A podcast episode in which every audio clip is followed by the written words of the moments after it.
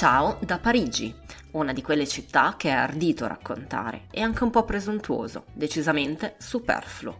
L'hanno già fatto in tanti, forse troppi, e tutti più bravi di me. Dai poeti stonati d'Assenzio a Woody Allen, pittori, filosofi, musicisti, compilatori di guide turistiche, un infinito assortimento di flaneur impossibile da passare in rassegna.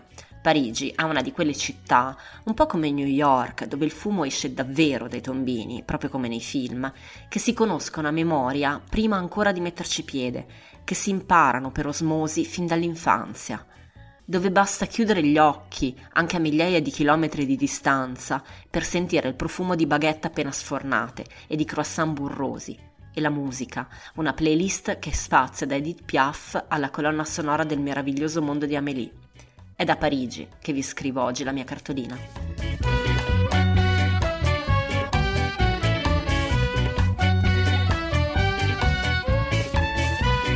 State ascoltando Saluti e Baci, il podcast che vi manda le cartoline dai luoghi più belli del mondo. A scriverle sono io, Federica Capozzi, giornalista di mestiere e viaggiatrice per passione.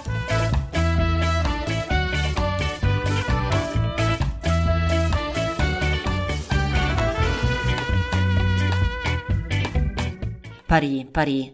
Parigi è il luogo dei luoghi comuni, la ville lumière amata dagli innamorati, la città della Gioconda e della Tour Eiffel, degli artisti sulla Butte Montmartre e dei buchinist sul lungo Senna, dei bistrò pieni di gente a tutte le ore del giorno.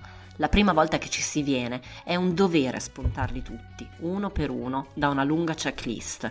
Arco di Trionfo, visto. Rue de Rivoli, camminata. Monna Lisa, salutata. Boulangerie, svaligiata. Ma se come me ci sei stato 10, 20, 1000 volte, tornare è fare un viaggio nel tempo. Così entro nella chiesa di Sant'Eustache e ho 10 anni.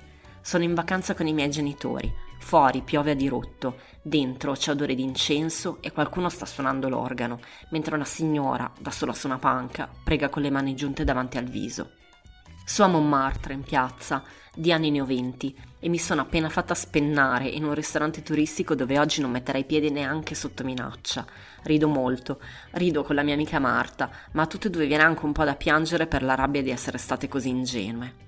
Tra Anvers e Pigalle torno matricola universitaria, ritrovo le strade, proprio io che mi perdo anche a Milano, attorno all'appartamento dove ogni sera Nathalie, la mia coinquilina francese, mi sfinisce di zouk, la musica delle Antille che tanto le piace e che a me invece fa venire l'orticaria.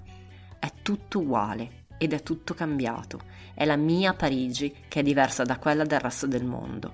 Guardo la città come farei con una vecchia amica e ho una fitta al cuore, allo stomaco, per ogni cicatrice che le conto sulla pelle. Charlie Hebdo, le bagnole in rivolta, Notre Dame in fiamme e il Bataclan.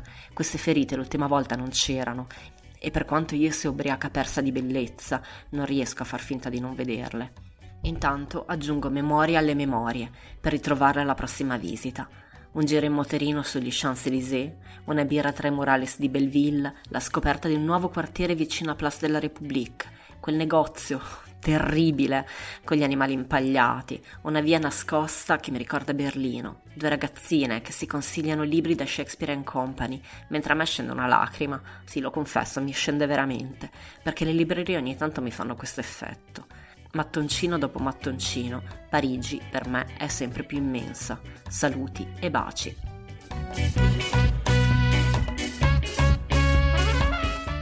Avete ascoltato Saluti e Baci, un podcast felicemente autoprodotto. Ringrazio Giorgio Ghezzi per il suo aiuto prezioso.